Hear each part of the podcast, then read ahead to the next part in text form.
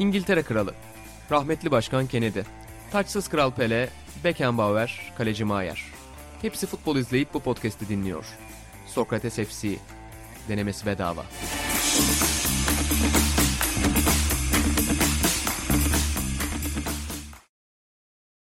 B takımının sunduğu Sokrates FC'den herkese merhabalar. Ben İnan Özdemir, İlan Özgen ve Buğra Balaban'la birlikte Atahan Altınordu'dan yoksun bir şekilde sizlerle birlikteyiz. E biliyorsunuz rotasyon zaten belki biz video keste ilk kez izleyenler vardır ama yıllardır podcastimizde biz dönüşümlü olarak futbol gündemini değerlendiriyoruz ve biliyorsunuz hep futbol konuşuruz. Sahanın içi, sahanın içi, sahanın içi. Video keste de aynı şekilde dönüşümlü bir şekilde futbol konuşmaya devam ediyoruz. Hoş geldiniz arkadaşlar. Selam. Selamlar inancım. 8 program hatan olur sonra değişiriz. Yani esnek bir rotasyon diyebilirim. Onda artık yüzünün güldüğünü müjdeleyelim artık. Yüzü gülüyor buradaydı az önce. Evet. Seyircilerimize de çok teşekkür ederiz. Hem video kestte hem podcast'te. Çok güzel mesajlar yolladılar bize. Dergiyle alakalı, podcast'le alakalı, genel olarak Sokrates'le alakalı. Tabii ki onların hepsini üzerimize almıyoruz. Burada çok büyük bir ekibe gelen övgüler bunlar ama özellikle bize gelen övgüler çok mutlu etti bizi. Yani ekibe gelen övgüler e, o kadar da umurumuzda değil ne yalan söyleyelim. Ben özellikle ismimin geçenleri okudum zaten. Ben de genelde Kontrol F, Aynen. İlhan. Ya her türlü eleştiriye açığız baba. Ee, Özellikle de güzel eleştiriler bizi çok mutlu ediyor. Ee, Bunu da buradan yazmış olalım. Ee, Şaka bir yana tabii ki son sayımız çıktı. Birazdan biz e, yayının sonunda son sayımız üzerine de konuşuruz. Onun da reklamını yaparız. Hatta ikinci baskıda şu anda. Uzun yıllar. Trajikomik. şey gibi oldu yani son Dağılan Rock grubunun son albümü gibi oldu. Ama bu bir işte veda sayısına dönüştürdüğümüz bir almanak 2022 sayısı. Onda konularından bahsederiz. Benim konum özellikle çok avantajlı çünkü benimki bisiklete vedaydı. O yüzden de bir örtüşme oldu. Şaka bir yana dediğimiz gibi e, yanımızda olduğunuz için çok teşekkürler. Konularımız da çok geniş Buğra bugün. başlık başlık çıkardık seninle beraber. Bugün metroda da son haline verdiğimiz konularımız oldu. Gerçi vermesek de olurmuş. Yani bir 3 saatlik bir gecikme yaşadık bugün kayda girmeden önce. ata yok dedik ama neredeyse ata da olacaktı Üç öğünü yedik geldik yani. Aynen öyle ama Bir de benim için iyi oldu çalışacak. E, Çünkü ben özellikle Amerikan futbolu yani Amerikan soccer üzerine çok derin araştırmalar yaptım. Onu da Evet. konuşacağız. Yani Cristiano Ronaldo transferi var. Pele var. Amerikan futbolundaki son gelişmeler var. Bildiğimiz futbol olan futboldaki son Soccer. gelişmeler var. Onun dışında e, Türkiye'deki VAR tartışmaları var. Daha öncesinde de Salernitaná'mız bir maç yapmış. Ben izlemedim ama yeni transferimiz Ochoa kahramanlaştı mı baba? destansı bir maç. Kesinlikle. Ben dün gene bir toplantıdaydım. Bu ara yoğun bir Kuru toplantı Çeşme'de mesai var. 17.45'te bitti. Oradan Samatya'ya dönüşümü siz hesap edin. Ama dönerken Buğra'nın Ochoa'nın kahramanlık istatistiğini atması bir heyecanlandırdı. İtalyanlar da Christmas ve kupa sonrası bütün maçları tek güne sığdırınca eve varır varmaz maç izlemeye başladım. Bütün maçlar bitince de nihayet Milan'ın tekrarını açtım. Ve Buğra sayılarla, rakamlarla konuştu her zamanki gibi ama çok daha fazlası varmış. Yani acayip bir destan. Önce bir hatayla yedirdi golü. Salernitaná'mız iki averajı verdi rakibe. Ondan sonra top oynamaya başladık ve Avans. kahramanlaştı aynen. Sen nasıl buldun Buğra? Ama sezon başından beri de o trend var. Yani alt takımlara karşı bile mesela gol atar takım durur bir anda. Yani aslında gidebileceği üzerine oynayabileceği bir yapı varken dururlar. Rakip böyle gelir beraber oldu mu tekrar oynar. Büyüklere karşı da yedikten sonra başlıyor bizimkiler takdir edersin ki. Ochoa kısmını da İlhan bence sezon boyu da böyle devam edecek. Yani büyük maçlarda böyle acayip kahramanlıklar Ochoa'dan ki zaten kariyeri de Dünya Kupaları ve diğer şeklinde ayrılabilir. Kalan maçlarda da böyle hatalı goller yedirir gibi geliyor bana bakalım. Heyecanla takipteyiz. Bana lütfen şu maç saatlerini FC grubuna arkadaşlar yazmanızı rica ediyorum. Çünkü ben bu takımı çok ihmal ettim. Yani buradan bütün Salernitana Türkiye ailesinden de Ege Dündar başta olmak üzere özür diliyorum. Takımı bayağı ihmal ettim. izleyemiyorum. Yani siz grupta konuşuyorsunuz. Sen dün heyecanlıydın. Baba dedi ki nasıl oynadık diye sordu. Sonra eve gitti ilk söylediği gibi hakikaten seyircilerimiz şaka değil yani. Maçı oturdu izledi. Bambaşka bir sevda. Ya bize de bu kulüpten notification gelmesi lazım. Hani maç saati bu şu filan. Uygun mu size? O derece Değiştirelim yani. mi? Aynen. İnan şeyden sonra bıraktı. Juventus maçında meşaleyi yakmıştı şampiyonluk meşalesini. Ondan sonra saldı bir. O Juventus maçında yenilen goller ve son Muazzam yani ya. kornerlerde yapılan tercihler benim futbol tarihinde gördüğüm en akıllı tercihlerdi. Sen- Hoca da hoca yani. Kolibali'nin hamleye takılmıştı. Dün de öyle maçı başladı. Leo eskipti 10 dakikada. Fazio Radunovic mahvoldular yani. Dağıldılar. Bizde forması olan kardeşimiz ne yapıyor? O Brezilya'da kirada. kirada. Ha, kiradan bir haber gelmiyor değil mi? Gol mol yok. Faxla geliyor bilgi o kadar kirada. Bir de yeni transfer de yapıyor takım. Dün işte sağ kanattaki Aynen. Zambia yeni transfer. Başkan çek defterini Devamlı çıkardı. üretiyor. Peki şey var mı? Kulüp futboluna dönüyoruz ya yavaş yavaş. Bir akşamdan kalmalık var bende mesela. Yani Dünya Var. Kupası çıkışı şimdi hemen bir hafta içinde. Orada Arsenal oynuyor, orada şey oluyor falan. Ve biraz zorlanıyor gibi hissediyorum. Sizde de var mı? Ya bende onu engelleyen tek şey Fantezi Premier Lig. Çünkü acayip iyi bir noktaya Ben geldim. ondan kupadan önce koptum ya. Ben Her şu an sezon olduğu gibi. ilk 700 İyi bine misin? girdim dünyada. Oo. 11 milyon kişi oynuyor oyunu baba. 11 milyon insan yani Türkiye'de bir siyasi yani büyük bir merkez siyasi parti seçmeni gibi. Ve sezon başından beri şöyle bir challenge yaptım arkadaşlar. Buradan da herkese söylüyorum. Haaland'ı bir hafta bile kaptan yapmadan olabilecek en yüksek sıraya nasıl ulaşabilirim diye. Şu anda oralardayım. İlginç. Yani bir kendime bir meydan okuma koydum. Haaland'ı belki bir kere yapabilirim şimdi yalan söylemeyeyim. Haaland'ı hiç kaptan yapmadım. Sadece Salah ve Kane'de gidiyorum. Bu takım nereye kadar gidecek? Bobby. Knight tarzı bir challenge. Evet. Sezon ortası bir meydan okuma yaratmış. Bakalım. Ama mesela babanın dediği şey de ilginç. Yani aynı gün yani İngiltere Ligi'nde bir maç oluyor abi. Arsenal'i Evet. izleyin diyorsun. E, İzlemesen de sorun değil. İki gün sonra bir Arsenal daha izleyeceksin. İngilizler bir de sapık olduğu için 12 günde 5 tane maç izletiyorlar bize. Yani keyifli bir şey ama yorucu bir şey bir yandan. da. İtalyanlar da Eminönü usulü bir boxing day yapmış aynen. Bizim neyimiz eksik. Abi bu çok satıyor falan diye. Baba onlar koymuşlar. televizyon çağını e, geriden takip ettikleri Tabii. için bir de aynı anda verelim demişler. Aynen. Euroleague gibi. Mahvolduk. Dağıldık yani. Bir de Avrupa lokaline çıkacağım gollere de bakayım falan dedim. Bittik ya. 2'de 3 daha önce bitti maç izlememiz. Buradan size başka bir konuyu sormak istiyorum. Sokrates FC tarihinin en simge fut, büyük futbolcusu Cristiano Ronaldo. Daha önce burada Orta Doğu'ya yön veren açıklamalarından bahsetmiştik ki hala o açıklamaların gerçek olduğuna inanan insan sayısı gerçek olmadığına inanan insan sayısından daha fazla. İnanın bu hafta. Ha, sen Dün de meclis başkanı Bak, ver. Lozan'ı şey yaptı ya yok öyle madde falan en son bir siyasi çıkıp Ronaldo ile ilgili bir açıklama yapacak Bir bize. siyasiden Ronaldo ile ilgili bir açıklama geldi tabii. ama yalanlama değil. Aynen. Aksine Ya, bir hani yalan olumlayan bir yok şey geldi. Ve inanın dediğin gibi birkaç gün önce Metin abideyim sevgili berberimdeyim. Bir Arkadaşımı götürdüm bu kez. Sohbetler falan. Konu şeye geldi Ronaldo transferi. Ya bu kadar para oluyormuş falan diye biri girdi. Metin abi de abi alsın ya çocuklara okul yaptıracakmış Portekizleri de. Abi bu nasıl bir meblağ? Ya yıllık 200 milyonla hani şu- sadece okul yaptıracak. Helal olsun abi. Bu adam kazansın. Ya bir şey de diyemedi şimdi. Ne diyeyim abi hani. Yaptırmayacak da diyemiyorsun. Hani Portekiz'de okul yaptırma daha da İhtiyaç gerçek var bir mı orada senaryo. mesela? Milli eğitimle bir konuşmak lazım. Ama bir de bura hani o daha makul de bir senaryo. Filistin'de camiler. Yani Filistin'de cami ve uçakta nutuk okumak. Yani e, Atatürk'ün davasına yolunu kendini adaması. Bunlar daha da ilginç iddialar. Yani o elinde Türk bayraklı fotoğrafı falan epey de inanılıyor. Ama şu an ihtiyaç da var yani. yani Messi kupası biraz o dengeyi şaşırttığı için hani öbür tarafta El Nasır falan orada hemen bir denge var ya o bilgiler artmaya başladı. Peki son ücret ne şu anda El Nasır'dan aldığı şey? Yıllık 200 milyon dolar.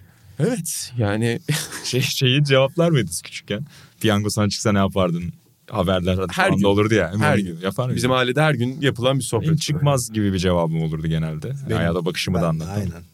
Sen yapardın ama hesap. Ben her Ne, ne alırdın ya? hala yani mesela biz 200 milyon doların olsa yıllık. Annemin çok güzel bir cevabı vardır Ronaldo gibi. Çocuk okuturum der. Of. E, benim babam da şey der. Dur Bode hani bir biz bir kendimizi doğrultalım okuturuz da.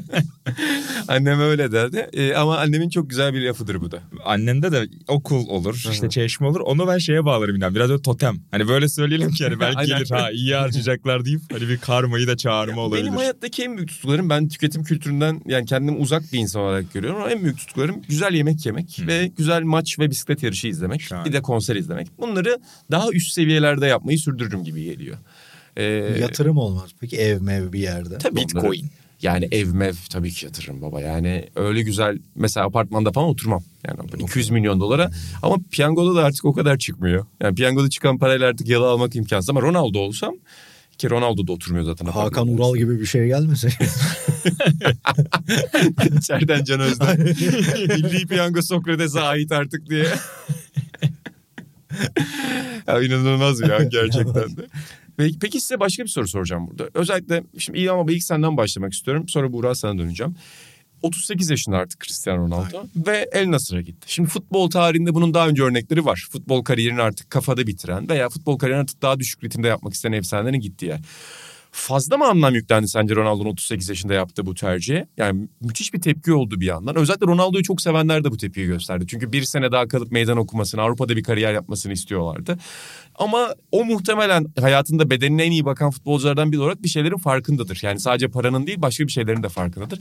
Sen bu kararda ne noktada duranlardansın? Yani bu karar sence Ronaldo'nun kariyerine dair çok büyük bir şey anlatıyor mu? Yoksa daha basit bir karar mı? Seni taklit edip Hakikaten düşürdüm. evet, bu nedir diyecektim. Yok yok bölümde. boş ver. İnan Özdemir gibi. Ha. Uğraşmayalım çocuk gibi şimdi. Yazık. Dört kere uğraştı. Dört mü? Üç kere. Diller geliştirdim. indi indi kalktı. Ya in- inan bence dediğin şeyden dolayı tepki çekti. Çünkü hep Ronaldo'nun konulduğu nokta dünya futbol tarihinde vücuduna en iyi bakan oyuncu. Yaşlanmadı. Hala atletik işte. Juventus'ta attığı gol, kafa golü, sıçraması, röveşatada bilmem kaç metreye çıktıları filan. Bunun üzerinden hiç yaşlanmayacakmış gibi kabullenildi. Yani Messi de böyle bir şeye en azından atletizm açısından hiç bakmadık, hiç konuşmadık da zaten gençliğinde de o konuları konuşmuyorduk. Şimdi bence Ronaldo da bu kabullenememe durumu biraz tepkileri ortaya çıkardı. Ha ben o tarafta harcanan parayı işte sports washing olayı şu bu onlar ayrı ayrı konular tabii ki de. Yani ben, benim de tasvip ettiğim bir şey değildir elbette ama bunun da dediğin gibi yani futbol artık paraya döndü. Bakın para kazanıyorlar çok komik bir şey. Birazdan geleceğiz Pelesi'nden Cruyff'una Beckenbauer'ine bizdeki işte Yasin abilere kadar e bunlar da kariyerini bitirdikten sonra para kazanmak, yatırım yapmak, ona yol açmak için mesela Pele'nin otobiyografisinde vardır. Bütün o gidişleri, bütün o Pele'ye çok para göz görmemizin sebebi iş batırmasının sonucudur. Yani işi batar ve kozmos ona açılır. Bütün bunlar hep maddidir yani. Bu, bu adamlar her zaman o maddiyatın, hep o sponsorlukların peşindeydi. Ama Ronaldo da naçizane o isyanı yani sevenlerinin bile isyan etmesinin meydan okuma beklediler hep. Hep onu beklediler, hep onu arzuladılar. Çünkü şeyi kabul edemediğini görüyorsun. Yani biz onu Buğra ile hep konuşuruz. Mesela ya Dinozov 41'ine kadar oynadı. Ya o zaman futbol basitti. İki şey artık futbolcular daha da yaşlı yaşlanıncaya kadar oynayabiliyor. Çok gelişti antrenman metodu. Yok abi insan hala bir süre sonra o vücudun gitmediğini hissediyorsun. Ronaldo gibi bir adamın Dünya Kupası'nda sonradan oyuna girdiği maçta boş alanı deparlayamadığını gördük. Bu bir futbol mucizesi aslında. Ama o vücut gitmiyordu. Dediğin gibi kendini en iyi bilen, en iyi tanıyan, vücudunu en iyi bilen de olduğu için bir şeyleri hissetti. Ya da o meydan okumalardan, United'daki o gerginlikten, Portekiz'deki o gerginlikten sonra cevap verirdi. O vücut eski halinde Kesin. olsaydı. Yani onun farkındaydı ve böyle bir tercih yaptı. Yani bu dediğim gibi diğer taraf, oradaki para, o paranın nasıl kazanıldı, o paranın nasıl harcandı onlar ayrı tartışma konusu. E, tabii ki e, tasvip etmediğimiz çok şey var. Kirli, şu bu, oralar ayrı konu. Ama dediğim gibi yani bu seçim bence gayet normal bir seçim artık. Ee, senin söylediğin noktadan ben de pas atayım. Zaten en rahatsız edici nokta. Özür dilerim. Eğer Dünya Kupası'nda bir şey olsaydı zaten o da bunu yapmazdı. O da bir meydan okumaya giderdi diye düşünüyorum. Yani şey olmasa bile final, yarı final, Hmm. başrolü olduğu, başrolü olmasa bile İspanya maçı gibi bir maçı daha önce Çevirebilseydi. aynen bir şey olsaydı o da farklı bir Ya mesela bir Portekiz Ligi devine gidip orada bir kupa macerası yaşasa izlemek isterdim. Ama işte artık o takımlar da daha farklı bakıyorlar. Yani hücuma alacakları oyuncudan daha farklı bir şey bekliyorlar. Ronaldo gibi süper süper süperstar üzerine takım kurmak istemiyorlar. Burada beni de en çok rahatsız eden iki nokta o. Yani birincisi senin bahsettiğin o sports washing. Yani sporu bir politika aracı olarak kullanmak. Bunu ilk yapan Orta Doğu ülkeleri değil tabii ki. Bunu Batı ülkeleri yapmıyor gibi davranmanın bir anlamı yok. Yani sadece Rusya ve Suudi Arabistan yapmıyor. Amerika Birleşik Devletleri de yapıyor. Parası olduğunda Fransa'da yapıyor, Almanya'da yapıyor. Ama en azından Merkez Avrupa ülkelerinde yerleşmiş bir futbol kültürü ve profesyonelleşme var. Şimdi bu kadar büyük bir oyuncunun ben de tabii ki bir devletin Orta Doğu'daki ya da uluslararası anlamdaki politikalarına alet olup gidip orada bir reklam yüzü olmasına, oradaki insan hakları, oradaki ayrımcılıkla ilgili problemlerin tam tersi bir noktada konumlanmasına ben de üzülüyorum. Tabii ki Ronaldo hiçbir zaman siyasi bir figür olmadı. Hiçbir zaman Ronaldo'dan bir Muhammed Ali çıkışı Birisine- hiçbir sporcudan beklememek Ya, lazım. sadece biz hariç. biliyoruz. E, Sadece Türkiye'de biliyoruz. Yani en son siyasetçilerimizin de söylediği gibi sadece bizim bildiğimiz bir davaya adanmışlık var orada. E şaka bir yana Ronaldo kendini hiçbir zaman burada konumlandırmadığı için Ronaldo'yu da orada eleştiremem. Böyle olmasını beklerim sporculardan ama olmayanı da eleştirmem. Şimdi bu rahatsız edici sports washing tarafı. Çünkü burada Suudi Arabistan'ın bir futbol kültürü inşa etmeye çalışmadı. Çok açık. Onlar bir poster çocuğu arıyorlar ve bulabilecekleri en büyük posteri buldular. İki de Piers Morgan'a verdiği röportajla Evet. örtüşmüyor sanki bu. Ben ona alacaktım. İlan Hmm. güzel bir konuya getirdim. Çünkü orada hala senin de az önce söylediğin gibi İlan. Hala yapacakları olduğunu. Kupa hala yeni bir meydan okuması olduğunu. Sürekli bunları anlatması. İşte Manchester United bana ihanet etti. Aslında hani ben orada oynamayı hala o takımı taşımayı hak eden noktadayım gibi bir anlatıyı yaratıp biraz kendi üzerine o evi yıktı gibi geliyor bana. Yani böyle bir niyeti varsa ki hatırlarsınız kupadan önce de aslında alttan alta dillendiriliyordu yani böyle bir yol seçebilir işte MLS olabilir Suudi Arabistan olabilir şeklinde hepsini reddetti. Piers Morgan hatta hayır bu haberler yalan dedi El Nasır haberleri çıktığında. Tüm bunların üzerine sanki buna hani biraz tükürdüğünü yaladı gibi bir durum oldu sanki.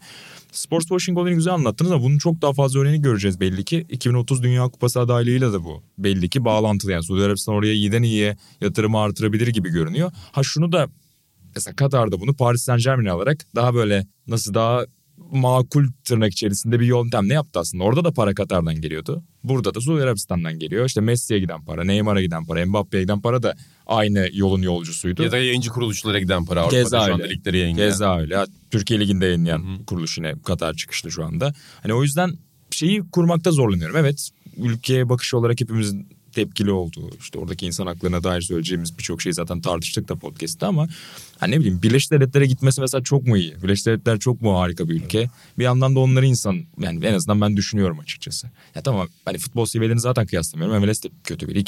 Burası da kötü bir lig. Bunlar evet ama Birleşik Devletler'in dünyanın başına açtığı bela daha mı az Evet. Orta Doğu ülkelerinden? Biraz onu da sorguluyorum açıkçası. Çok doğru bir soru. Yani Çok batı basınının söylemi gibi geliyor bana. Evet biz de genelde kavramları oradan inşa ediyoruz zaten. Sonuçta Katar'ın ve Suudi Arabistan'ın kirli politikalar aleti olduğu çok açık ama o kirli masanın diğer tarafında oturan ülke bizim popüler kültürü gereği sürekli içinde olduğumuz Evet. bir ülke. O yüzden bize Doğru, de doğru. yani onun filmi, müziği, MLS'i bile bize Tabii çok canım. daha güzel geliyor. Yani- Çünkü ekranda izleyebiliyoruz ya da anlatabiliyoruz. Keza. Yorumlayabiliyoruz. Dolayısıyla senin söylediğin nokta çok önemli. Yani savaşı çıkarıyor, savaşı başlatıyor, petrol krizini çıkarıyor, başlatıyor. Onun diğer ayaklarına dair de kötü bir propagandayı çok güzel bir şekilde sana makyajlıyor. İkisini de orası yapıyor dediğin gibi. Biz de oradan acımızı çıkarıyoruz atıyorum. Öbür taraf daha temiz kalıyor falan. Biraz onları da düşünüyorum bu tür olaylarda. Tabii aynı şeyi 200-250 sene geriye götürsen her Avrupa ülkesinin geçmişi için Muhakkak. söylersin. O yüzden burada saf, temiz bir lig ve futbol kültürü olmak kolay değil. Daha kişisel pencereden sadece hayal kırıklığına uğramak mümkün. Yani daha az, hiç televizyonda izleyemeyeceksin artık.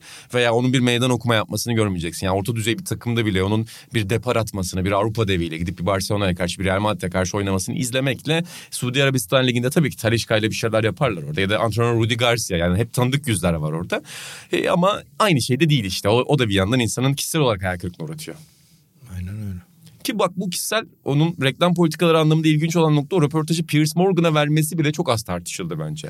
Evet. Ya İngiltere'de bile bu kadar e, tartışmalı bir üne sahip olan bir futbol gazetecisi olmayan birine yani mesela Gary Lineker'e gidip konuşabilirdi. Gary Neville'a gidip konuşabilirdi ki bunlardan biri eski takım arkadaşı bir İngiliz futbolunun en büyük simgelerinden biri. Yani onlara röportaj vermek yerine Piers Morgan'a röportaj vermesi zaten onun biraz daha kendi dünyasında yaşadığına dair bir örnek. Yani kendi bir halkanın içinde bir bubble'ın içinde yaşıyor muhtemelen. E, o bubble'da da 300 milyon dolarlar 200 milyon dolarlar ona çok daha makul gelmiştir. Daha farklı bir toplumsal tepkinin geleceğini düşünmemiştir o hamleyi yaparken. Ya da umursamıyordur. Bir yandan da öyle bir şey belki de. Evet belki de Umursam- umursamamak için iyi bir paradır 200 milyon dolar ya da Evet. 300 milyon dolar. Ama baba senin dediğin gibi yani Pele'den çize- çizebileceğimiz bir çizgi var orada futbol tarihinde. Ve 200 hani etiketi de hoşuna gitmiş olabilir. Çünkü kariyer yolculuğunda da biraz Ronaldo bu etiketleri seven bir oyuncuydu. Yani 94 milyonun rekor olması Real Madrid'e gidişinde mesela bir faktördü. Ya da işte hep söyler kırmadığım rekor kalmadı. Benim Avrupa'da yapacağım bir şey kalmadı falan diyerek şimdi o anlatıyı değiştirmeye çalışıyor. E 200 de bir barem. Hani onu da ilk ulaşan oyuncunun kendisi olmak istemiş. İşte Trevor Francis'in milyon doları konuşulur ya. Sanki o baremi de belirleyen olmak istemiş de olabilir. Tabii yani böyle şeyleri önemsiyorlar. Bir yandan da şunu da söylemem lazım. 5-6 sene sonra ya da 10 sene sonra çok da kimsenin dönüp Ronaldo'nun El Nasır kariyerine, Ronaldo'nun bütün işte futbolculuk kariyerine leke sürdüğünü tartışacağını da sanmıyorum. Bu işler genelde o anda çok Evet. şiddetli oluyor ama 10 sene sonra insanlar bakıp Cristiano Ronaldo'nun Real Madrid kariyerini konuşacaklar. Hatta gidip Juventus'taki ilk sezonunu konuşacaklar ama muhtemelen Real Madrid o 8 senelik acayip macerayı konuşacaklar. 8 sene miydi bu arada? O civardaydı sanki. Üst düzey oynadığı dönem orada. E, o yüzden ben de kendisini öyle hatırlatmayı tercih edeceğim. Ya zaten Ronaldo'yu ya da Messi'yi eleştirmek isteyenler en iyi döneminden de eleştirecek bir şey buluyor abi. Tabii canım. Real Madrid'de uçtu diyorsun. Arkasındaki adamlara bak lazım. Messi, arkaya Xavi Iniesta. Yani onu buluyorlar zaten. Gerek yok El Nesir'e. Baba ben bir de orada bazı isimleri biterim. Bu isimler kötü oyuncular olduğu için değil. Mesela eskiden de derlerdi ya abi orada Guti'ye bakacaksın. Yani Guti o takımda çok önemlidir tabii ki. Eski Real Madrid'lerden bahsediyorum. Ya da işte çok özel bir oyuncu olmasında ta, şeyle hani mesela Şüker Mijatovic konuşursun sen biri şey der. Abi Redondo olmasa onların hiçbiri olmaz. der. Yani tabii ki çok abi. önemli oyuncular. Busquets'te de aynı şey var. Bunların hepsi çok önemli oyuncular da. Hani o olmasa birinin yerine birini bulmak daha kolay sanki. O golü atacak oyuncuyu bulmaktan. Geçen bir arkadaşımız Caner abiyle yaptığımız Pele programının altına öyle abi aslında o takımda şu vardı esprisi yapmış. öbürü de yazık sen ne tür bir adamsın diye kızmış. Demek ki o FC'yi dinlemiyor öbürü. Sadece Signora YouTube'dan devam etmiş. Çocuk yazık espriyi vermiş bize aslında ona çok güldüm. Tam bizlik oluyor. Peki transferin dünyada ilk Türkiye'de açıklanmasına ne diyorsunuz? Yani resmi olarak Fabrizio Romano'dan önce Türkiye'de açıklandı. Çünkü olmadığımız masa yok biliyorsun. İnanılmaz bir şey. Benim gördüğüm en büyük şeylerden biri. Bizim kadar Portekizliler seviyor mudur ben bilmiyorum. Yani bizdeki Evet. şeyi kadar hayran kitlesi. Messi'de de aynısını düşünüyorum. Tabii Messi Ronaldo rekabetinin en yakıcı yaşandığı üç ülke. bence öyledir. Arjantin, Portekiz, Türkiye. Türkiye. Bir de Bangladeş vardı galiba. O Brezilya Arjantin miydi? Doğru, Pardon, doğru. o Brezilya, Brezilya Arjantin. Arjantin. Sokakta baya böyle. Ya da işte NBA tartışmalarının Filipinler'de en çok kanlı bıçaklı olması gibi.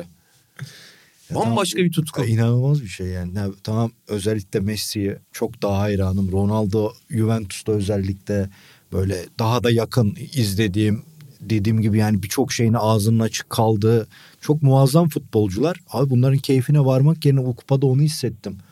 Yani Messi finale gidiyor. Hollanda maçındaki pasını konuşuyoruz. Yeter Messi'yi yalamaya doymadınız abi. ne diyeyim şimdi yani? Adam muazzam pas attı. Top çok iyi gitti mi diyeyim. Yani yandaş şeylerin, gazetelerin zammı, çevirmeleri gibi zamları onun gibi. Ne diyeyim yani? Onun için Doruk'la, Çağal'la, Caner abiyle çok konuştuk o dönemde. Yani Biraz cesur olsaydın Gakpo'yu Makpo'yu Aynen, anlatırdın. babacığım. biraz- Biraz, cesur olacaksın. Biraz cesur olsan o hakemi... Ya. Biraz cesur olacaksın. Aynen. İnanılmaz bir şey ya. Onun için yani şey dedim hatta ya bıraksalar da bir rahatlasak. Gerçi o zaman başka bir gerginlik bulunur mu? Şu an itibariyle pek bulunmaz gibi. Bulunur bulunur bu abi. Bizde- Mbappe Holland çıkar bir şeyler çıkar. Ama Haaland neyse ki milli takımda o kadar şey. Dünya kupalarında rahat oluruz bari. Doğru söylüyorsun ama belli olmaz oradan da bir Bak hikaye mesela ben. Mbappe'ye de böyle negatif bir enerji olduğunu bilmiyordum. Dünya Kupası bir başlıyordu. Herkes Mbappe'den nefret ediyor. Neyse ki değişti sonlara doğru oldu. O biraz sağdakinden ziyade sağ dışında bu son 6 ayda yaptıkları işte sözleşme yenilerken hocayı gönderme yetkisi falan filan konuşuldu. İşte Neymar'ı istemiyor dendi. Real'e gidecekti gitmedi. O tartışmalarla beraber biraz imajı düştü. Doğru evet yani o da hiç iyi yönetemiyor. Çünkü dediğimiz gibi yani bu oyuncuların çevrelerinde o kadar büyük bir sen aslansın kaplansın halesi var ki normal böyle uzaktan bakıp ya ben şu anda doğru mu yapıyorum bu yaptığım şey nasıl tepkilere yol açar diye düşünmeler çok zor. Çünkü ona 50 kişi şey diyordur abi sen bunu imzala. Çünkü herkes birer ikişer milyon dolar kapacak orada. Abi sen bunu imzala milleti biz hallederiz falan diyorlardır yani oyunculara. O yüzden de normal bir yandan. Ya bir de bu adamların bu sempatik antipatik görünme mevzusunda yani 20'li yaşların başında bu gücü elde etmiş bir insandan her hareketinden sağlıklı bir adım beklemen çok zor. Tabii. Düşünsene 20'li yaşların başında bende Mbappe'deki şöhret olsa çok farklı şeyler yani şu anki yaşadığın hayatın tamamen tersi bir Yüzde yüz. karar mekanizmasıyla yaşamış olabilirdin yani. Çok başka bir psikoloji. Ben 22-23 gibi çok güzel yazmışsın dediklerinde 2-3 gün böyle burnum dik yürüyordum. Bir şey giriyordum. böyle. Telefonları açmıyor falan yine. Yani kimseyle muhatap olmak istemiyorum diye. Düşünsene bunun 700 milyon insan tarafından Aynen izlenen bir gole dönüştüğünü. Delirirsin ya. Tabii tabii şüphesiz. Sen bir şey diyordun. Ki burada. o gücü 20'lerde de işte siyaset ekseninde bunu 50'lerde elde eden insanların dahi nasıl karakterlere dönüştüğünü Aynen görüyorsun yani. O yüzden o güç çok zehirleyici bir şey. Güç yozlaştırır. Aynen mutlak yani. güç mutlaka yozlaştırır. Burada sözümüzü de evet. etmiş olduk. Bir şey daha söyleyecektim. Bak mesela orada bir tutumdan da hoşuma gitmeyen bir tutum var. Mesela bu İngiliz spor yazarlarını falan işte bu Amerikan ve İngiliz medyası dedik ya. İngiliz medyası da çok spora yönelik Tabii. yazıyor ve genelde orada değilim. Ronaldo'yu çok sevmiyorlar benim gördüğüm kadarıyla. Böyle Ronaldo'ya dair bir ters bir şey var. Ki Ronaldo'nun da imajına çok yardımcı olmadığı açık yani. Daha Messi'ye göre ukala görünüyor. Daha egosunu öne çıkaran bir şekilde görünüyor. Mesela hep işte bu El Nasır'a transferinde de o şeyi hissettim. Bir hınçla dolunmuş böyle acayip yazılar böyle arka arkaya. Tamam babacığım sakin. Biz de tamam ben de eski bir Ronaldo'cu olarak üzülüyorum yani. Üzülüyorum kırılıyorum yani o yazıları Bu okurken. bahsettiğimiz röportajda da işte Neville'a bir şeyler söylüyor. Bazı hani onu eleştirenlere sallıyor. Muhtemelen o yüzden de insanlar hani bir rövanş gibi gördü bu transferi. Evet, Bak çok- çok işte, gördü. Biz demiştik diye. Ha- Yani hayal kırıklığı ya da eleştiri çok normal böyle bir Özellikle Messi Dünya Kupası kazandıktan sonra çok normal. Sadece Ama üzüldüm ya. Yani aklıma o Juventus attı Röveşata'daki sevincim geldi. Aklıma o Kral Kupası finalindeki kafa golü geldi. Ben öyle anları çok benim yani o dönem çok sert bir Real Madrid taraftarıydım. Çok mutlu olmuştum yani. Ama anın özelinde ya. Senin az önce Evet. söylediğin gibi inan ya. Onlar baki kalacak anladın mı? Burada verdiği karar olmayacak. Belki Messi de 37 yaşına geldiğinde o da Amerika tercihi yapacak. Ya da belki yine Suudi Arabistan 2030 kampanyası kapsamında El Nasır'ın rakibi kim bilmiyorum gitmez. ama ya öyle bir şey yaparsa inanılmaz olur bu çok arada kötü ama. olur gerçekten. Yani çok gerçekten çok üzüldüm görünce ama yapacak bir şey yok. Peki lakap takmada onun üzerine şeyler üretmede Amerikalılar tartışmasız bir de İngilizler de fena değildir. Bir yazar da penaldo ya da penaltı güzeli yazmış mı? Ben onu merak ettim. El Vado falan böyle. Öyle bir- Bizde de onlar acayip ya ben onlara Ya bu Pessi, Penaldo, Penaldo. Pessi beni öldürdü ya. Öldürdü yani. Ama en iyisi Bülent'in yazdı benim için. penaltı güzeli. Ama yani Ya nasıl bir şey. ha? Bir daha oyna 4 yıl sonra Aynen. falan acayip ya. Ya ben her gö- gördüğümde gülüyorum. Bizim chatlere de çok geliyor. Bir de işte bizim chatlerde Ruhat falan da şey yazıyor. Arkadaşlar lütfen yazmayın bunları hani böyle kavga çıkıyor. Roat da çünkü çok kibardır biliyorsun ya. Bu tür şeylere hiç girmez günlük hayatında. Aynen o yüzden. Geldiği ilk ayı hatırlıyoruz. Naif bir İsim adam. vermeyelim. takım elbiseyle izler maçları. Aynen öyle. Takım elbiseyle. Güzel.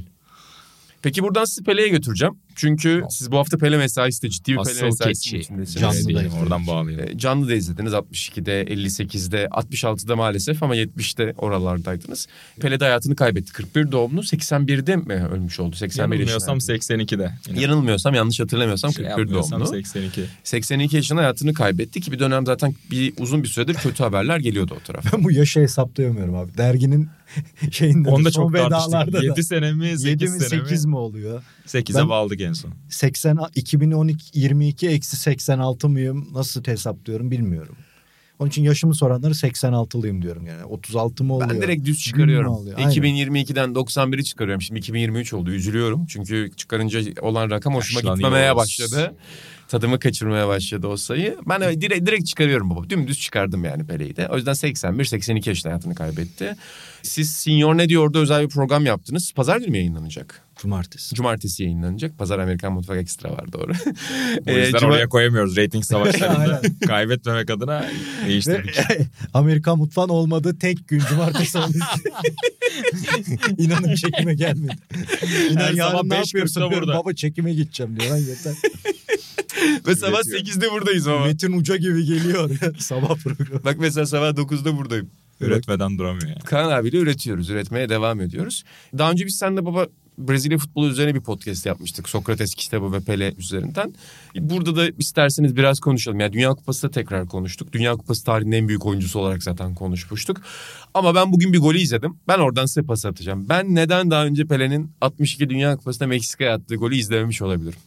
Çünkü biz İnanılmaz bir 62 Dünya Kupası Çünkü- programı yapmadık. Çünkü gerçekler gizleniyor inancım. Nasıl bir tat bıraktı zamanında? acayip bir şey.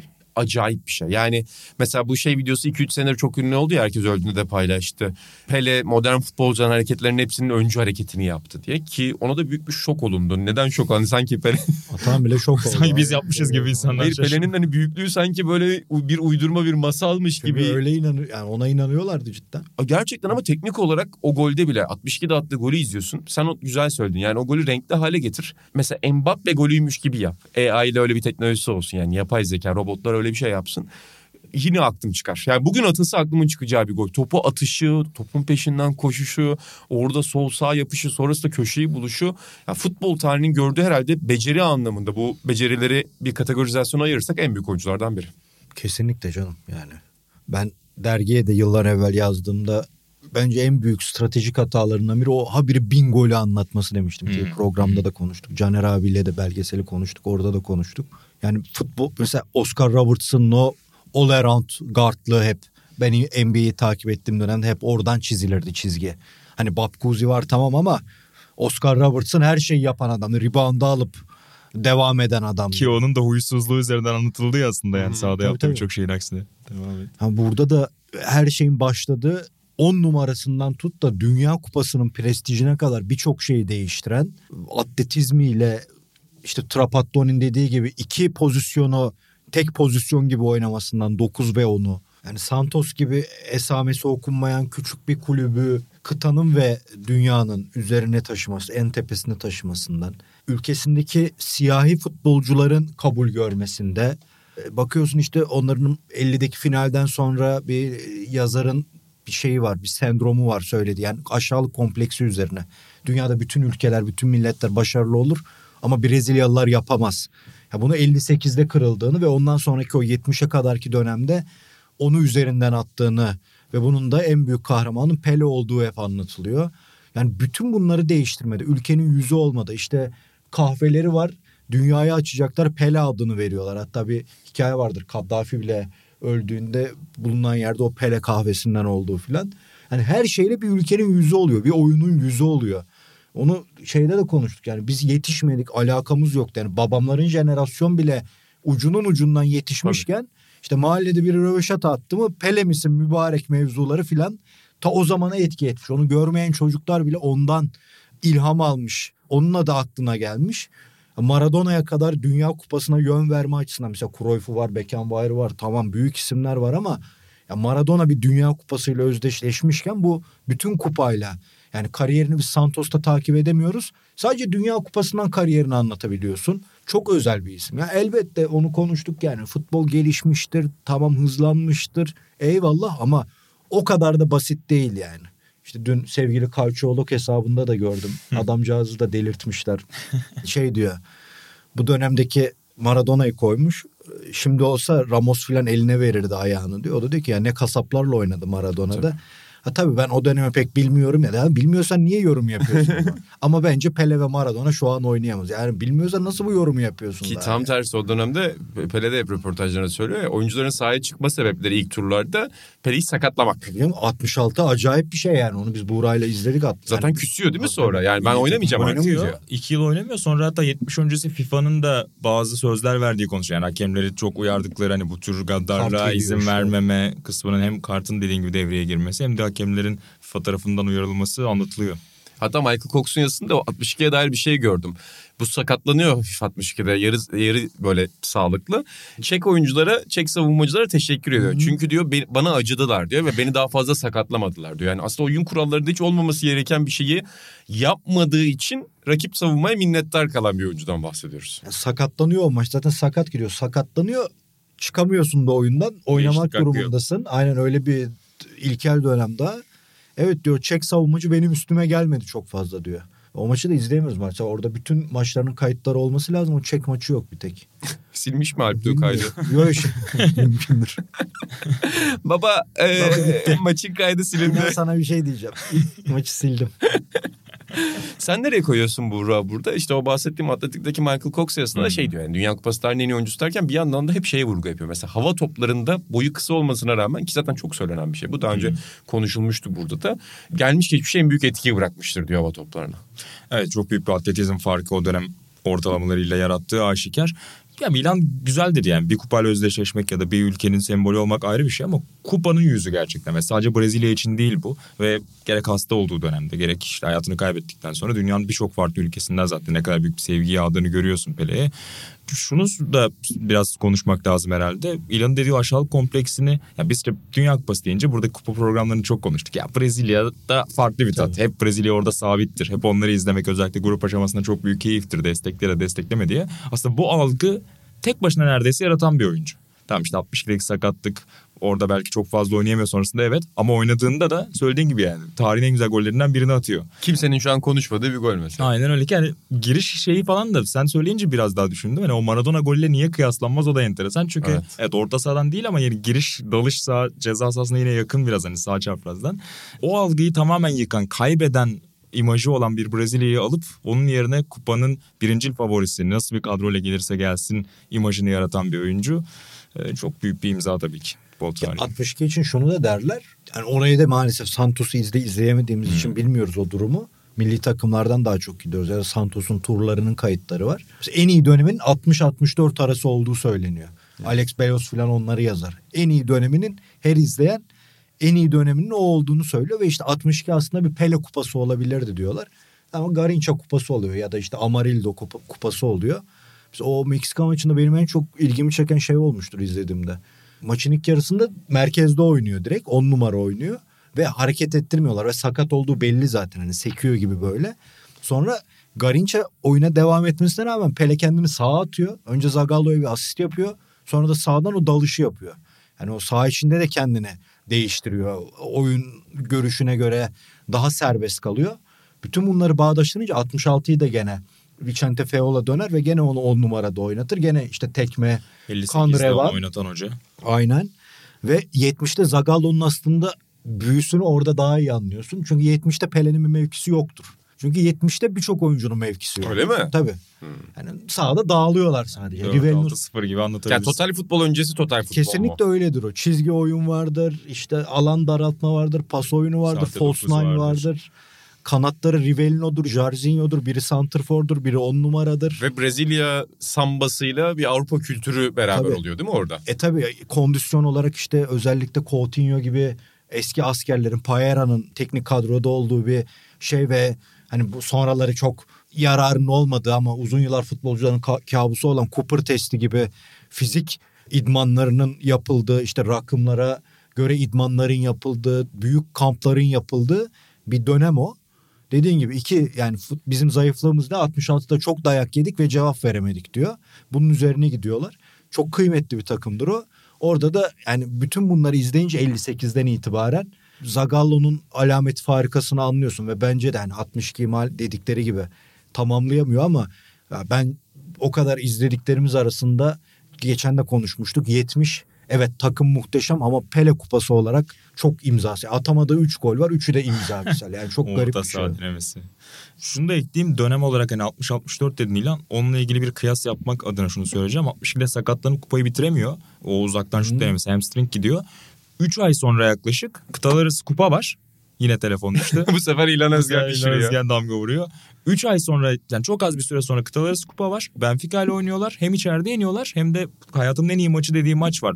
Lu- Işık Stadyumuna gidiyorlar Estadio da Luz'a. 5-2 ile Benfica'yı dağıtıyorlar ki Eusebio'nun olduğu işte Avrupa'da kupa biri kazanmış biri Benfica'dan bahsediyoruz. Real Madrid'i yenmiş. Aynen öyle o dönemin yenilmez deneyelim takımını yenmiş. Hani aslında nasıl bir seviyede olduğunu orada da kanıtlıyor. O kupada kaçırdığı günlerin hemen akabinde. Yalnız bu Onda podcast kaydı yok. Bu podcast 62'deki Meksika maçındaki taktiksel değişimler ve daha sonra Benfica rövanşına dair verdiği bilgilerle şu an çok başka yerlere gitti. Onu da bir Portekizli sızdırırsa onun da analizini yaparız. Hata, Yani özeti evet. izleyebiliyoruz sadece. Yani zaten video kes geldi görüntülü analizlere de başlayacağız. Aynen, Ee, ve ilk Arkada. analizimizi şeyde bekliyoruz video keste. Yani şuraya yansıtacağız zaten benim arkama yansıtacağız. Var hakemimiz Sencer Evet. var içeride. Benfica maçının kaydını bulacağız. Benfica Santos rövanş 5-2'lik maçta nasıl taktiksel değişimler oldu? Ee, ben özetle ben anlatacağım. Sizlerin de yardımıyla Ve birlikte şey konuşacağız. düşünüyoruz hani 90 bölümlük bir Antoloji. podcast tabii. Her dakikayı ayrı analiz. yarım saat, yarım saat. NBA'de yapıyorlar ya direkt ışınlıyorlar sahanın içine. o teknolojiye geçmiş. Aynen. Kenny Smith Yani şey Kenny diyorsun. Smith. Gelin yanına gideceğiz. Evet onları Biz de yapacağız. onu yapacağız. İnanılmaz olur işte. Ama yani söylediğiniz şeyler gerçekten çok güzel ve bir yandan şeyi de görüyorsun. Modern Dünya Kupası onunla başlamış. Modern futbolda aslında onunla başlamış. Yani 70 öncesi ve sonrası diye ayırabiliriz birçok şey herhalde futbol dünyasında değil mi? Ve modern futbolun başladığı yerde birçok akımın başladığı Televizyon yerde, çağı onunla başlamış. Televizyon çağı 70'te onunla başlamış. O yüzden bu etkileri eleştirilecek yönleri çok olsa bile doğru tartmak lazım. Yani işte bizde bazen bu tip konularda sapla saman karıştırılabiliyor ama ben bunu daha önce de konuşmuştuk. Yani ben bunu NBA'de daha fazla söyleyebilirim. Bugün bizim Bill Russell'a bakışımız, bugün bizim Oscar Robertson'a bakışımız, Will Chamberlain'a bakışımız sadece oyuncuların performansıyla alakalı değil. Bizim tarihsel bilgimizle ve tarihsel bakış açımızla alakalı. Maalesef bizde tarih daha çok geçmişte yaşanan ve olup biten olaylar gibi anlatıldığı için tarihin aynı zamanda bugün işte hayal edilebilecek, o şartların yan yana konularak düşünebildiği yapabildiği bir şey olduğunu insanlar unutuyor. Yani tarihin bir öyküleme sanatı olduğunu da unutuyorlar zaten. Dolayısıyla eğer doğru bilgilere sahip olursanız, doğru ekipmanlarla o eski maçları izlersiniz, istatistiklere doğru bir şekilde bakarsanız Pele'nin de alameti farkasını görmek mümkün. Oscar Roberts'ın da görmek mümkün. Yani Oscar Roberts'ın sadece sen bir triple double istatistiği olarak da bakabilirsin. Bugün modern oyunda gördüğümüz uzun boylu guard akımının, uzun boylu top yönlendirici akımının, Luka Doncic'in, LeBron James'in başlangıcı olarak da bakabilirsin. Pele'ye de aynı şekilde bir Russell'a baktığın gibi bakabilirsin. Yani kısa boylu bir oyuncu nasıl havaya sıçramayı düşünüyor? Hep söylerim ya Bill Russell şeyi düşünmüş. Ya ben 2-0-6'yım ama reboundların çoğunu oyuncular zıplamadan alıyor. Demek ki benim 2-13 olmama gerek yok. Ben 2-0-6 iken de bu reboundları alabilirim ama nasıl alabilirim? O Dennis Rodman'ın yaptığı şey gibi. Top nereye sekiyor, nereden nereye geliyor? Ben nasıl bunları alabilirim? Yani bu oyuncuları dönemin şartlarıyla ve imkanlarıyla neler yapabildiğini görmek için biraz tarihin de farklı bir bakış açısına sahip olmak gerekiyor. Herkese de bunu tavsiye edelim. İşte şey düşün yani Pelin'in öyle bir belgeseli var. Amerikalıların yaptığı Pepsi sponsorluğunda o da. Yine sponsorluk var. Onu diyecektim. Eski topçular para almıyordu. Hiç konuşmadığımız Hiç boyutu ama spor pazarlaması ve reklam yüzü olarak da yine dengeleri değiştiren bir film. Evet parayı farklı yönden kullan. İngilizler ona Beckham'dan önceki Beckham diyor ya. Sanki bir Beckham para kazanarak. girdi bu. Onlar da yani tamam. Ama siz- diğerleri arma için Tamam, oynuyorlardı. aynen, tamam, yalnız. siz onu, buldunuz onu onu unutma arma için oynuyorlardı. Beckham bozdu. Orada misal kafa toplarına nasıl çalıştığını gösteriyor. Yani çok ilkel bir yöntem. Asmış topu zıplamış. Ya da bahsettiğimiz kondisyon idmanı Cooper testi. Cooper testi 80'lerin sonunda bir alta yaramadığı söyleniyor. Yani bunların modern dünyada idmanlarla şekillendiğini düşünsene yani. O, o dönemde bile o kadar fark yaratan adam. Ve elbette farklı farklılığını gene belli edecek ve öğretemeyeceğin hangi çağda olursa olsun işte görüyorsun kaç yaşındaki Messi'yi durduramıyorsun yani Evet. bilmem kaç milyon vereceklermiş bu çocuğa dediğin çocuğu palyaço ediyor. Geçiyor bir daha geçiyor bir daha bekliyor. Bir, yani Dönüyor, dönüyor, yeteneği. dönüyor. Bunu insanlar anlamıyor. Tamam fizik değişecek, taktik daha da gelişecek. Elbette bu 50 sene sonra değiştiğinde Messi'ye de mi şey diyeceğiz? 50 sene önce oynamış mı diyeceksin? Ama o yeteneğini ben de çocukken ben de gençken Pele'ye abartıyorlar diyordum. Kızıyordum yani. Ya çünkü çok konuşuyordu. Haklılar çocuk insanlar, gençler, arkadaşlarımız ama izlediğimizde işte bundan yıllar evvel bu teknoloji gelişmeye başladığında ben bu ne lan dedim yani sahada çok farklı, çok teknik. Buğra'yla izlerken tekrar bir keyif aldık. Daha farklı baktık. Çok modern oyuncu yani. Evet. Ha, bugün ne olurmuş edilmiş konuşman için 20 tane şartın bir araya gelmesi lazım. Usta bir fantazi yani bir arkadaş muhabbetinde takılmacı olmalı. Evet, eğlenceli yani. muhabbet Aynen. bu arada. Yani ona bir şey Eğlen- diyemem. Bu Yani karşılaştırma bu bir sonuç alma bu Evet. bir ahkam kesme durumu olmamalı yani. Kesinlikle katılıyorum. Yani büyük çıkarımlar yapmak için önce büyük ekipmanlara, istatistiklere ve görüntülere sahip olmak lazım. Tabii ki yani kimsenin işi bu değil. Oturup da insanlara Elbette. Pele'yi de objektif Tabii değerlendirin canım. diyecek Yani- ukalalığa da gerek yok. Bizim spor işinden para kazanmamızın sebebi zaten bu muhabbetlerin ki, keyifli olması. yani Biz bu topçu değilmiş ukalalığına şey yok. Evet, yani Bu en azından- insanların- En azından çizgiyi nerede çektiğimizi Kesinlikle. bulmamız lazım değil mi Orta? Yoksa şimdi konuştuk öbür tarafa geçelim. Havelaj dostluğuna geçelim. Medic'e ses çıkarmamasına geçelim. Tonla eleştirilecek şey de var bu adam bu Şüphesiz, arada. şüphesiz. Hiç iyi bir karakter değil yani. Hiç. Ama yani o futbola kattığı şey hakikaten çok farklı. Ya onu hep aynı örnekten veriyor. Gerçi örnekler de karışmış galiba abi. Anlayamadım tam durumu. Göz attım şöyle de. Hani Nijerya'daki o savaşı durdurma olayı çok büyük bir olay. Meksikalıların bugün kapalıyız Pele'yi izlemeye gideceğiz demesi çok büyük bir olay. Türkiye'de dün Sertan abi anlattı. Ba- babasıyla ilgili var ya babası Pele'yi izlemek için gidiyor Türkiye'ye geldiğinde. Sonra Fenerbahçe kalecisi Yavuz'da tanışıyor. Tanışık. Tanışıyorlar yani daha önceden arkadaşlar. Ona ulaşıyor. O diyor gel seni yanda hemen izlemeni sağlayalım sahanın yanında. Yani Orada ben bir taksici abiyle öyle karşılaştım. Futbol tarihiyle ilgili bir şeyler yapıyorum deyince ben Pele izledim dedi adam ilk olarak yani. Hani o adam daha çok şey yapmıştır. Pele'yi izlediyse futbol tarihinde, Türk futbol tarihinde çok şey yap- yapmıştır. Yani Galatasaray Werder Bremen'i de izlemiştir. Nöşetel'i de belki izlemiştir. Her şey yapmış olabilir ama aklına ilk Pele'yi izlemek geliyor futbol tarihi deyince. Çok büyük bir şey o yani. Hani severiz sevmeyiz. Dediğim gibi benim için hala Maradona en büyük ama öbürünün büyüklüğü izledikçe, okudukça, farkına vardıkça ben bu işe girmesem, kafa yormasam, üzerine gitmesem benim için de ya ne diyorum baba mevzusunda kalabilirdi Pele ama girince hakikaten büyüleniyorsun. İşte Buğra hakikaten ben Buğra'nı çok az gördüm böyle vay be dediğini. O çok canımız sıkılıyor özellikle 60 maçlarında. Onu diyoruz yani herkese tavsiye etmiyoruz. İşiniz bu değilse uzak durun diyoruz zaten. Ama orada bile çok keyif alıyorsun yani şeyden. Mesela Eusebio'dan yani söyleyelim Eusebio bize çok keyif vermez değil mi izlerken? O gücü muazzam bir dönemi değiştirmiş. O güçlü forvet, o iri yarı forvet, o sprinterlik, kullanılır ama mesela driplinglerini övmezsin ya da oyun bilgisini çok övmezsin. Bir futre değil zaten. O dönemi kesinlikle. O dönemi çok etkilemiştir ama Bobby Charlton'ı izlerken iki ayağını kullanması, temposu çok nadirdir böyle çağının ötesinde oyuncular. Beckenbauer'i koy bugün. 5000 yılına koy futbolun. Orada yine o dikkat çeker. Guardiola almak için takla atar büyük ihtimalle yani. Hani bir türlü alayım bunu diye. Cruyff'un oyun zekası ya da yani siz öyle ufak yerlerde büyülüyor ki o adamların oyun zekası. Yani çok çok farklı birkaç oyuncu vardır zaten. Bugün de öyle. Çok farklı birkaç oyuncu var. Bu adamlar hep bir türlü belirleyici olacaktır. Yani bu bahsettiğimiz adamda ben bir de ona takılıyorum. Yani futbol oyna Guardiola nasıl anlıyor? Bugün bile gelse fark yaratırdı diyor. İşte Cruyff önce onu sayarım sonra başkalarından başlarım. Kibirli diyor. denen Cruyff Yani bunu söylüyor. bütün Rivera işte benim en sevdiğim Rivera şeydir. O Rivera ile karşılaştırırlar Pele'yi 70'te işte. O da der ki ya yani futbol olmasaydı o bulurdu zaten. Bulunmamış olsaydı. Yani bütün bu O büyük sözü çok severim bu arada. Her yerde Büyük kullanıyorum. isimlerin bu kadar hayran olduğu, bu kadar üste gördüğü bir adama ya bu topçu değil demek komik. Yani demek ki Guardiola bir şey biliyor ki söylüyor. Cruyff bir şey gördü ki söylüyor. Bu, bu arada çok güzel bir yerde bitirdin. Ben şunu da ekleyeyim. Guardiola'da buradan çağrım var. Sen de daha önce buna dikkat çekmiştin. Guardiola kendisi daha önce hiç futbol oynamamış gibi konuşmaya devam ediyor podcastlerde ve Evet. röportajlarda. sen de bu çağrıyı yap. Yani sen de büyük bir futbolcuydun Pep Kesinlikle. Guardiola. Daha Yani biraz kendini övebilirsin değil mi? Yani biraz kendini övebilirsin. Baba hep şey der Busquets'ten az topçu değildi diye. Ya bir Ama de bazen Figo- unutturuyor. Figo'yu bile anlatıyor. Ya yani Figo'yu bile de derken öyle. Figo çok büyük bir topçuydu da. Yani Figo'yu anlatırken bile sen kendi Guardiola Figo'nun asistanı gibi anlatıyor. O- sen de çok büyüktün. Figo da çok büyüktü. Yani oluyor bunlar. Yani o rüya takım denen takımda o kadar Ladrup'lar, Stoichkov'lar, Romario'lar varken plan senin üzerinden işliyor. Sen böyle bir oyuncuydun yani. Hakikaten muazzam bir oyun zekası, harika bir pas kabiliyeti, muazzam bir oyuncuydu ama çok girmiyor oralara. Öyle olunca da şey oluyor işte bu da oynarmış zamanında. Aynen. Hoca da eski topçuymuş diyorlar.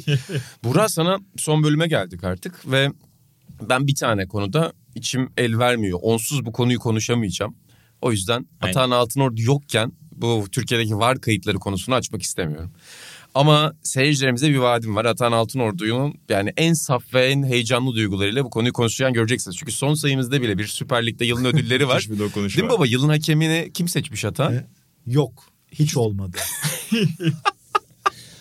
Ya, o yüzden de hani var... Tasarımda da Alp de öyle bitirmiş. Aslında son madde değildi ama. Hani o yüzden de şey Atahan'ın en saf ve heyecanlı duygularını var Evet. kayıtları konusunda dinleyebileceksiniz gelecek programımızda. Ama ben bir konuya şok oldum. ABD futbolu, Karıştı. soccer yani Atahan'ın 2026'da Dünya Kupası'nı alır bunlar dediği ev sahibi ülke bildiğin eş dostu üzerinden yürüyormuş. 20 tane insanın kişisel ilişkileri üzerinden yürüyor. Nepotizm vay ya. benim sakarım vay. Vay benim 300 Yani- milyonluk ülkeme be. Henry Kissinger yıllarca boşuna mı farklı ülkelerde darbe yapıp e, Hiç. Dünya Kupası'nı ABD'ye getirmeye çalıştı? Erte günler boşuna mı yıllarca uğraştı? Adamlar size kupayı vermedi diye bütün FIFA'nın içinden geçtiniz. Bilateri bilateri herkese değiştirdiniz. Evet abi. Boşa mı? Yani boşa mı gitti bunlar? Olayı da söyleyelim. Bu hafta işte ABD milli takım koçu Greg Berhalter üzerine bir şikayet varmış. 90'larda e, uyguladığı bir kadına şiddetten dolayı. O dönem sevgilisi olan, şu an eşi olan e, hanımefendiye Rosalind, Rosalind. galiba. Rosalind Berhalter'a bir şiddet uygulamış hanımefendi. üniversitede beraberken. Hatta tekme atmış bir kavga sırasında. Ayağına tekme atmış o. Evet. Bunu bu hafta biri ABD Federasyonu'na, Futbol Federasyonu'na şikayet etmiş. Hikayeye bak bak Acayip. nasıl geliyor bak biri. Sonra o kişinin de kimliği ortaya çıktı. Milli takımda bu yaz oynatılmadığı için Ber- Berhalter'ın karşısına konulan, büyük bir tartışma yaratan Giovanni Reyna'nın annesi bu şikayeti yapan kişi. Peki nereden biliyor annesi? Abi, o da çok ilginç. Berhalter'ın şiddet uyguladığı o dönemki sevgilisiyle o da arkadaşıymış. Giovanni Reyna'nın annesi. Burak bana dün atmış bunu. Yani bir Rakatsın cinayeti gibi beni şoka sokmadı ama hakikaten soktu. Yani bir altına girer. Ve sonra da şunu Acayip gördük. bu. Claudia Reyna ile zaten takım arkadaşıydı Greg Berhalter. Sadıçıymış düğünde. Allah Yani bunlar Nasıl ailece grift bir ilişkidir çok ya. yakın dostlar. Milli takıma seçilme döneminde galiba araları biraz bozulmuş son Soner. Yalçın yazısına Sen gitti. bizim oğlanı nasıl oynatmazsın deyip köprüleri atmış adamlar. Yani iki tarafta da çok ciddi hatalar var ama çok garip bir süreç değil mi bir yandan? Çok acayip ya ve zaten insanların herkes kaybetti şeklinde bu olayı yorumlamasının sebebi ya siz 30 yıldır bu olayı biliyorsunuz. Ya da Greg Berhalter kulüp seviyesinde de işte Birleşik Devletler çok üst seviyelerde işte Columbus çalıştırmış bir hoca. Milli takımda yeni değil kaç yıldır milli takımın yenilenme projesinin başındaki figürlerden falan biri. Aynen öyle. 5 sene 6 senedir. Bir önceki kupayı kaçırdıktan sonra o yenilenme projesinin başına getirildi. Kulüpteki başarılarından dolayı Columbus'ta. E, hiçbir zaman bir sorun olmamıştı. Ama Reyna'yı oynatmayınca ana planın bir parçası olmayacak şeklinde onunla konuştuğunda kampta bunu konuşuyor kupadan önce Beralter. Aileye gidince bu aile bunu yokluyor. Yani biz söyleriz bunu sızdırırız deyip federasyona aba altından sopa gösteriyorlar. Onu yalanladılar ama şantaj yaptıkları iddia ediliyor. Evet yani muhtemelen yaşandı bir şeyler yani öyle oldu ve Berhalter de kupa dönüşünde neredeyse eve yollayacaktık Reyne'yi disiplinsiz tavırlarından dolayı gibi bir şey söyleyince hani karşılıklı böyle sinyaller veriliyor. Bunun üzerine de işte Reyna'nın annesi olayı sızdırıyor. Berhalter eşiyle beraber bir açıklama yayınlıyor bu olayın yaşandığına dair. İşte 91'de kolejde işte içkiydi şu bu bir şeyler diyor. Çok enteresan hakikaten. Yani şu an sözleşmesi zaten bitmişti. Yenilenip yenilenmeyeceği tartışılıyordu. Onu bir değerlendirecekmiş Birleşik Devletler Futbol Federasyonu. Sıradaki kampa asistanıyla gidecekmiş milli takım. İki diyeceğim var. Bir dedin ya 30 yıldır biliyordunuz. Belki ablanın hafıza atağın gibi. Yani o an Bir anda aklına geldi. aa bak ne vardı şimdi hatırladım. Bu olabilir. Aa Greg değil miydi o ya Claudio deyip öyle bir şey olabilir. çocuğum ben onu yazdım ya sana. Çocuğun turnuva boyunca şunu konuştuk. Çok isteksizmiş nasıl olur? Neden filan diye. Acaba çocuk biraz şey miydi? Hoca biz senin nelerini duyduk aileden. Hmm. Beni öyle böyle oynatacaksın. Ha. Psikolojisine mi girdi bilemedim. Bana şey de çok saçma geldi bu arada. Bir koça da hiç yakışmayan bir şey. Turnuva bitmiş. Abi bir liderlik konferansına gidiyor Greg Berhalter. Orada şey diye isim vermeden anlatıyor. Bizim bir oyuncumuz vardı kupada. Çok isteksizdi, çok formsuzdu. Bir gün asistan koçlar dedik ki biz bunu eve mi yollasak? Uçak biletini alsak falan. Sonra takımla konuştum diyor. Takımın önüne geldi oyuncu isim vermiyor güya. Özür diledi diyor. Çıkmama Performans. şansı Sen bunu var mı? bunun? Turnuvada da açıkladın. Yani İşte yani böyle- isim vermeden zaten önceden turnuvada verdin. Bütün fiil davranışları verdin. E burada isim vermedin zaten ortada yani her Bir şey. de hani bir lidere bir kere bu yakışmaz. Ne gerek var? İkincisi de hani kadına şiddet gibi çok ama çok hassas ve çok önemli bir konuyu sen biliyorsan ve o takımda senin çocuğun oynatılmadığında bunu ortaya koyuyorsan bu zaten senin oradaki hassasiyetinin kadına şiddet olmadığını gösterir. Yani çocuğunun performansı ya da çocuğuna verilen süre olduğunu gösterir. Çift taraflı gerçekten kaybedeni çok olan ama bence Reyna'nın ailesinin çok daha büyük bir kaybeden oldu. Tabii ki Berhalter'da iki türlü hem yaptığı hata geçmişte yaptığı hata hem güncel hatası daha büyük bir hatadı bence. Çünkü geçmişteki hatasını bildiğini söylüyor. Yani Birleşik Devletler Federasyonu'na daha önce söyledim. Evet. Herkes bunun farkındaydı zaten diyor. Hani o hesaplaşmaya biz 30 sene sonra karışamayız, giremeyiz tabii ki orada. Eşiyle beraber bir açıklama yayınladılar. Ama çok saçma bir süreç gerçekten yani. Evet evet bu epey garip. Hani orada dediğin gibi yani bir aylık süreci var sonrasında eşiyle beraber oturup konuşup bunu aşıp o sorunları dediğin gibi yani üzerinden 20-30 yıl geçmiş olması bir nebze evet o konu geride kalmış gibi görünüyor bir yandan ama... Ama tabii zorbalık devam etmiyorsa yani Ha, bir yandan da şey iddiası var. Güç eşitsizliği var sonuçta. Evet Birleşik Devletler futbolunda da belki Berhalter orada da zorba bir kişiliktir. Mesela bu Tabii, e, farklı bir konu. Yani orada mesela futbolculara yaklaşımı nasıl onu da bilmiyoruz. Ya da güncel olarak takımda çalışanlara, federasyonda çalışanlara yaklaşımı nasıl ama ha dediğim gibi bunun bir oyuncu oynatılmıyor diye gündeme gelmesi korkunç. Tam bu altyapı futbolu konusu. Hatta Guardian'da konuyla ilgili çıkan yazıda ona benzetmişler. Yani futbolcu ailesi konusunda ne kadar sorun olduğunu.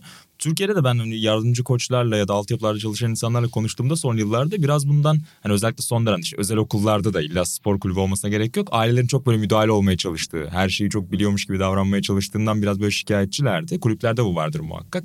İşte benim çocuğum niye oynamıyor en iyisi benimki diye. E, tabii ki bu Türkiye'ye özgü bir şey değil. Tüm dünyada olan bir Tabii. şey. Yani bunun artık elit seviyeye, milli takım seviyesine kadar çıkmış olması da epey tuhaf Reyna ailesi üzerinden. Ama ben diyorum ki herkesi kovun abi. Yeniden başlatın. Şey Sıfırdan yani, reboot. Burada esas kaybeden Amerika futbolu. Baba Ya da ac- acayip bir yorum gördüm. Buran sözünü kestim. Şey diyorlar. ABD'de futbol şimdi gerçekten ana akım spor olacak. Çünkü bir dramamız var. Ya tam bir ABD hikayesi değil mi? Artık dramamız var. Demek ki ABD'de futbol gerçekten büyümüş abi. Bunu görüyoruz burada. 2026 öncesi bir film patlarsa bu konuyla ilgili uçar. Peki bu konunun adı The Family. Of. Yani hem Berhalter ve ailesi hem Reyna ve ailesi hem de Berhalter'la Reyna aileleri hem de ABD futbol ailesi. Acayip olur. The Family. Hani inside job tarzı bir şey düşünmüştüm ama O da olur. üzerine çalışalım birkaç Aynen. yıl var. Dalton Amerikalılar ona bomba bir isim. Zaten önce isim yazılmıştır Bir iki ay sonra. için çıkarılmış zaten. Şarkı. Marvin Bad News aynen, Barnes aynen. onun gibi. Lakap. Bunun için çıkarılmış bir dildir İngilizce. Downtown Freddy Brown. Mükemmel Yani- abi. Ya. inanılmaz Bir bir şey lakaplar abi. bölümü yapalım. Güzel olur. İnanılmaz bir şey yani. İnanılmaz bir şey. Gerçekten böyle bir dil ve böyle bir spor kültürü olamaz. Bu açıdan acayipler. Ee, dediğimiz gibi çok hassas bir konu bu ve Ben- daha da karışacak gibi görünüyor. Burada bir vasiyet mi olur artık bilmiyorum. Gelecek için bir şey söylemek istiyorum. Eğer Çınar sporcu olursa velisi olarak Atahan Altınordu'ya atıyorum. Of. Bir haksızlığa maruz kalırsa Atahan Koç'a 2050 vur, yani 2050 2500 vuruş arası bir mesaj atar. Mektup. Adam sonuna bakmadan lanet olsun oyna der Çınar'a. Onun için Atahan'ı atıyorum orada. Ama Çınar'ın oynadığı maçlarda hakeme tepkisi olur mu hatanın? O zaten çok olur da şey de yani. Belki robot hakemler gelir. Haksızlığı da çok kibar anlatır ama dediğim gibi yani daha 2000 vuruş 2500 giriş. Ben babası İlhan Özgen'le yıllarca önce Sokrates'i kurdum. 2014 diyor. Bir başlar adamın beyin yanar zaten. Hoca zaten şey der ben bu Çınar'ı oynatayım. Oynatayım en iyisi. Ha, Tan konuşmasın. Onun için Öyle- üslubu daha kibar ama daha etkili olacağını düşünüyorum. Onun için Atahan'a buradan ricam da olsun. Baba sen zaten biraz fazla objektifsin. Sen Kaan Kural tipi bir yaklaşımla. yani, Özlem öyle diyor zaten. yani eğer mesela Çınar kötü oyuncuysa sen şey dersin. Bence bunu oynatma. Evet. Yani sen orada hiçbir şey dem- ek- ekstra bir yorum yapmazsın. Mesela herkes doktoru da kulağının çok iyi olduğunu söylüyor tepki şeyinin falan. Ben yani bir dire stress de ölçmeye çalışıyorum. İyiyse madem iyi olacak. Gerçekten yani. iyi mi? Kim atıyor o solayı onu ölecek yani. O yüzden ben senden o objektifliği Aynen. bekliyorum. İlhan Özcan Ama objektifliği fark yaratıyor. Hatanı düşündüm Evet. hemen yani. Madem hocalara mesaj atılıyor Amerika'da Dengeler. bile. Hem üslup çok temiz, kibar, çok nazik. Hem de hocayı caydırıcı bir şey. Yani o, o mailleri görmeniz lazım. Özellikle geçen anlattı ya stajyerlerin maillerine o cevap verirdi. Ya bir mail var atıyorum stajyer adayı arkadaşımız şu kadar yazmışsa atan şu kadar bir cevap. Öncelikle. İnanılmaz bir maildir ya. Ve devam ediyor. Ben bu hafta şey aklıma geldi onu özledim. Atal Lokantası menülerinin de başında bir girizgah olur. Aynen, ya. O hikayeler çok güzeldi. Ya şöyle söyleyeyim o metinlerden daha kısa Hemingway öyküleri var. Yani mesela Hamit Usta'nın o günkü menüsüne dair atan bir anısını anlatıyor. Sonra bıraktı okunuyor ama Evet. gerçekten daha kısa öyküler okuduk. Ve Özlüyoruz. keşke devam etseydi. Buraya taşıyorduk onu. Çok, da güzel güzel oluyordu. yani. Evet. O işte her yazar bir noktada küser. Demek ki o da bir şeye küstü. Kesinlikle. Bir şeye küstü artık. Demek ki Yemekleri- Hamit Usta telif istemeye başladı. E, sen mektup dedin. Sevgili Sedat'a da buradan çok teşekkür ederim. Evet, Sedat Hacı. Kerimoğlu. E, soyadını doğru söyledin değil mi? Ben Doğru. abi soyadları da çok karışabiliyor kafam. Sevgili Sedat çok güzel mektuplar yazmış bize. E, Gerçekten Dinleyeceğiz. ayrı ayrı mektuplar ve hediyeler yollamış. E, arkadaşlar bize kesinlikle hediye yollamayın ama yollayacaksanız dükkan.sokratesler.com'da ofis adresimizi görebilirsiniz. Mektup yazmak isteyen olur, yollamak isteyen olur. E, ciddi anlamda da hepimize de ayrı ayrı güzel sözler. Yani Evet, kendi özelliklerimize dair. Zaten Sedat'tan burada birçok Sokrates FC dinleyicisi gibi çok bahsederiz. Bizim de sadece o bizi tanıdıklarına çok mutlu olduğunu söylemiş. Bizim de bu podcast sayesinde bu kadar güzel insanla tanışmamız e, hayatımızı olumlu yönde çok değiştirdi.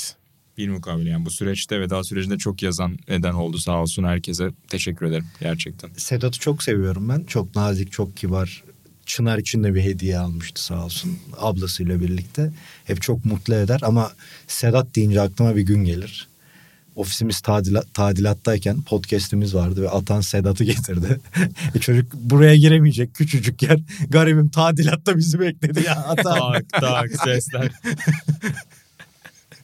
O şeyle birlikte çalışma kokularıyla birlikte orada iki kafa gitmedi. Bizim bile 10 dakika duramadığımız.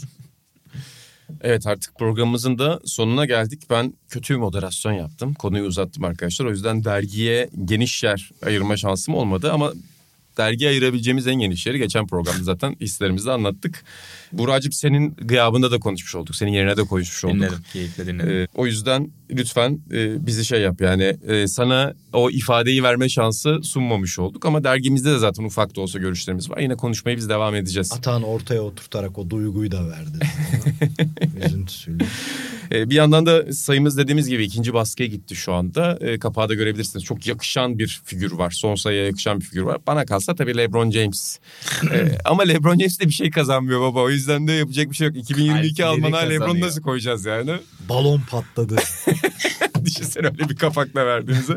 Derken de telefonun düştü. düştü. Böyle çarpılırsın işte Aynen. LeBron'a laf attıktan sonra. Ama Arjantin, Messi, Formula 1'de yılın ödülleri, Giovanni Guidetti'ye dair, onun gidişine, milli takımdan gidişine dair bir dosya. Carlos Alcaraz'ın yükselişi, Buğra'nın Anadolu Efes'in Avrupa'nın zirvesinde kalışına dair günlük formatında yazdığı çok değerli bir yazı. Sera Sayar, Golden State Warriors, Bisikletli Bir Devrin Sonu benim yazım. Babanın Real Madrid 97-98 sezona dair Mijotovic röportajından alıntılarla birlikte Javier Marias Konuşamadığımız e, objektif isim Javier Marias'la ilgili konuşum. Ya ki konuşacağız onu. Konuşacağız. Sözümüz var. bir Sözümüz sonraki var. buluşmamızda evet. Yani bir Marias. sonraki bölümümüzde sizle bir konsept 90'lar İspanya futbolu yapalım. Javier Marias izindi. Zaten bunu konuşmuştuk. İşte Sinan Güler'in vedası, Tayfun Taşdemir röportajı, Mondo Duplantis derken çok dolu dolu bir sayımız var. Yani Semih'in acayip bir infosu var gene. Gene çılgın bir infolar müthiş zaten baba yani. Semih Berkara'da ve Alp Dostlu'ya çok burada teşekkür ederiz. Semih Hukuk kreatifi teşekkür etmiş öpüyoruz. olalım.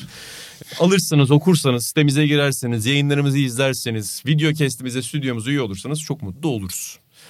Ee, söyleyeceğin son bir şey var mı babacığım? Yok seni taklit etmeye çalıştım bu podcast'in sonuna geliyoruz. Üç. Sende mi üçtü? Bir tane daha at, dörtte biter. Aynen yeniyim En yani. son dört. Yok dört, dört, Dört dört. mü? Dört, dört. Gene kaybettim. Dörttü benim. Ama bir, bir şans daha vereceğim baba sana. Bir sonrakinde tamamlarsın. Burak Balaban, İlan Özgen sizinle futbol konuşmak, tarih konuşmak, bugün konuşmak her zaman çok büyük bir keyif. Videocast'te bizi izlemeye devam edin efendim dediğimiz gibi. Yeni bölümlerde görüşmek üzere. Hoşçakalın. Hoşçakalın.